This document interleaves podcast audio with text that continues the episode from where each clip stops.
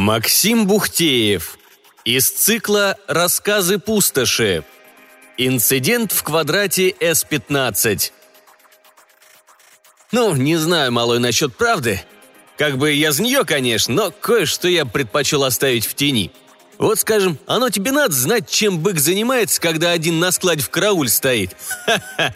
Ладно, бык, не обижайся. Я же сказал, не хочу ничего об этом знать. А если серьезно, то был, например, один случай. Не очень-то хочется о нем вспоминать. Но раз уж ты спросил, а делать нам на посту нечего, давай расскажу. Ты слышал про инцидент в квадрате С-15? Да, про тот, что в учебке всем рассказывают. А ты слышал, что я тем рейдом командовал? Хе-хе, конечно нет. Но видел бы ты сейчас свою рожу. Все старики об этом знают, но помалкивают. Скажи, бык. А я подписку давал о неразглашении, но теперь уже все равно. Что вам говорили об операции?» «А, ну да, как бы с одной стороны все так и есть, да только совсем не так, как на самом деле было. Скажем, про шатунов вам верно капитан говорит. Они меня больше пугают, чем зомбаки, мутанты или дикие с кочевниками. Почему? Потому что непонятно, что это такое.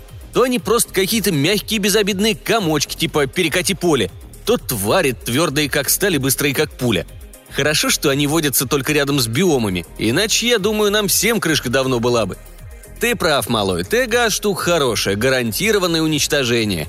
Но его на всю поверхность Земли не хватит. К тому же люди и звери, те, что еще остались, от него тоже дохнут, забыл? Но вообще, я считаю, самое опасное явление, что есть в пустоши – выбросы.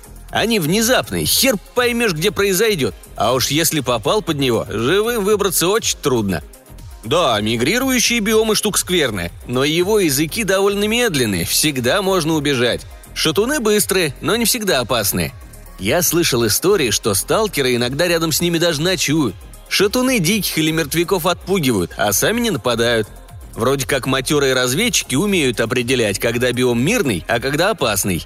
Меня люди из банзайца учили этим признакам, но я, честно говоря, на практике применять эти знания так и не рискнул. Ты бы кто же слышал? Да, там от времени год зависит, от температуры и еще от кучи всего. Что еще? Плеши можно легко заметить, а бурь даже предсказать. А вот выбросы – штук совсем другого рода. От них нет никому спасения, даже мутантам. И вот выброс мы тогда и попали. Справедливости ради надо сказать, мы знали, что операция опасная. Собственно, мы к такому готовимся постоянно. Работа у нас такая. Статус миссии был красный, а это значит максимальная сложность. Но тут ведь вся штука в том, как представляешь эту сложность и как к ней готовишься. А вот тут ж ерунду твой капитан говорит. Только молодым мозг засирает. Думаешь, я об этом не думал? Как ни крути, а получается, что возьми мы тогда танки или вепрь, было бы только хуже.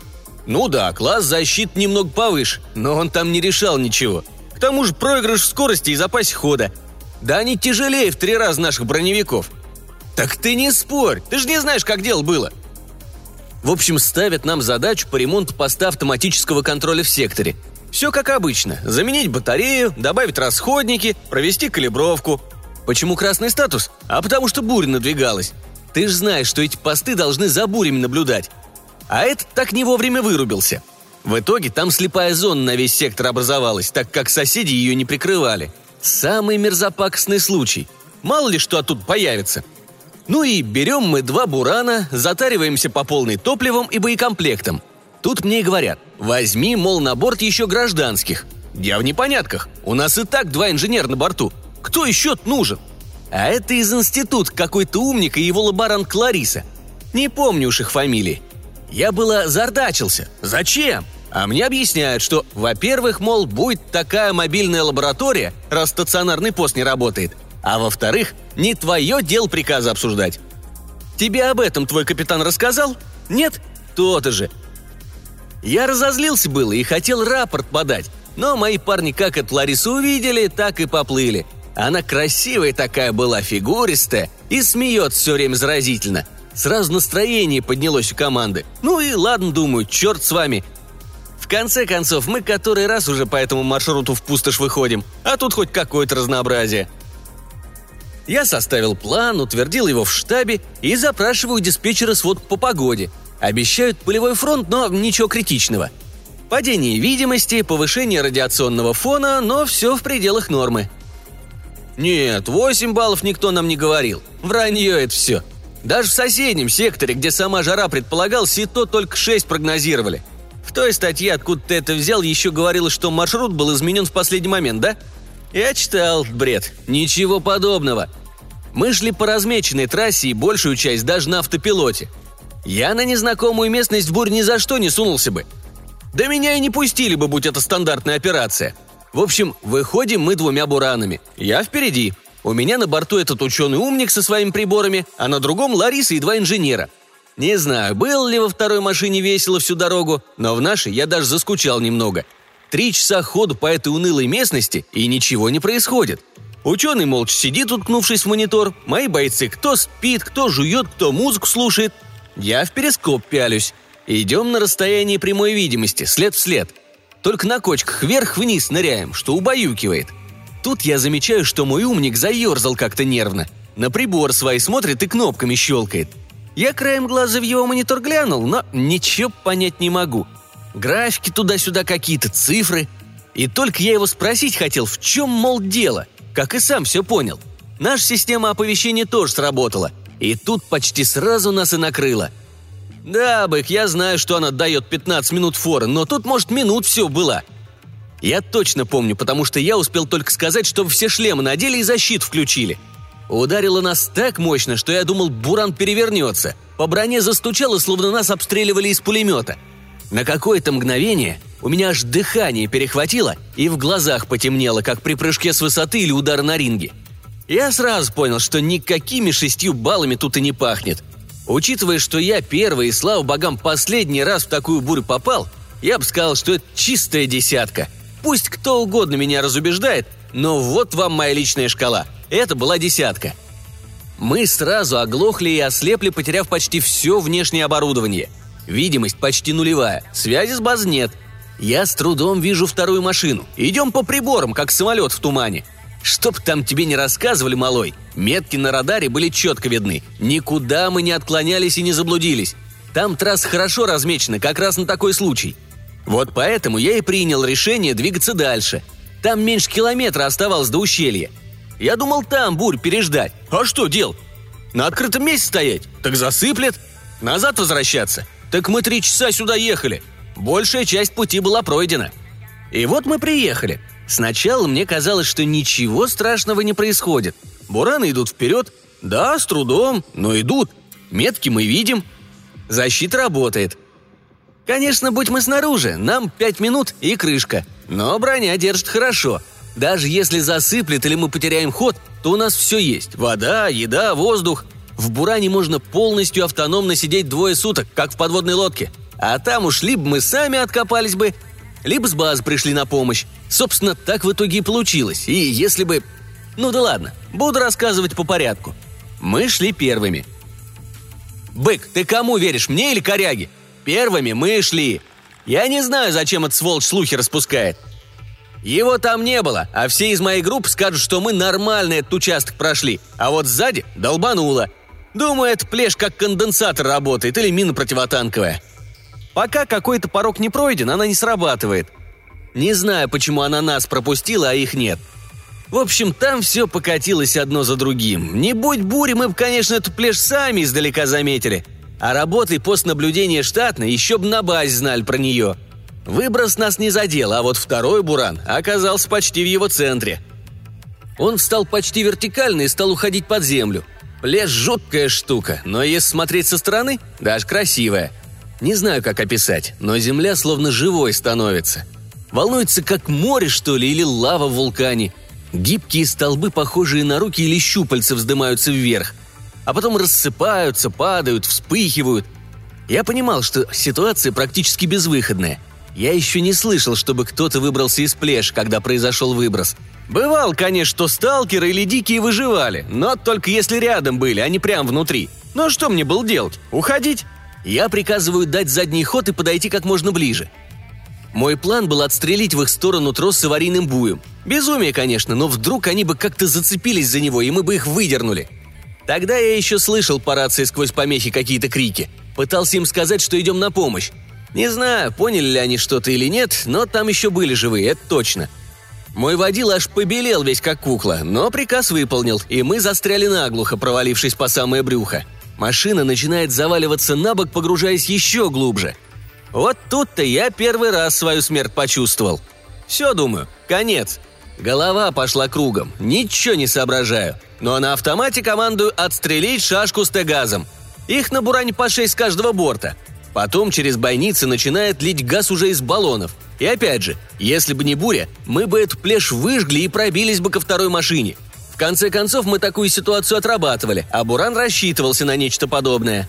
Однако ветер быстро снес облако в сторону. Мы лишь активность вокруг себя подавили, уничтожив то, что прямо под струю попало. А буря все не утихает, молнии сверкают и лупят по всему вокруг, включая нас. Когда в очередной раз по нам вдарило, движок заглох. Вся электрика вырубилась, включая защиту. Да, за окном выл ветер и колотило по броне, но нам показалось, что внутри настала мертвая тишина, потому что мы услышали, как жутко кричат люди в соседней машине. Клянусь, Бык, мы все это услышали. Да я тоже до этого думал, что не может быть, но это было. Суть по всему, когда их стал засасывать, они люки открыли, попытавшись выбраться, и вот тут-то их плеша достала. Да, броня бы, наверное, выдержала, по крайней мере, какое-то время. Никто, насколько я знаю, точно не проверял. Но я их отчасти понимаю. Не очень хочется быть замурованным заживо. Плешь штука особенная. Если она сразу выбросом не убивает, то ее биомасса действует как кислота или растворитель. Поэтому дикий народ ее иногда пауком называет.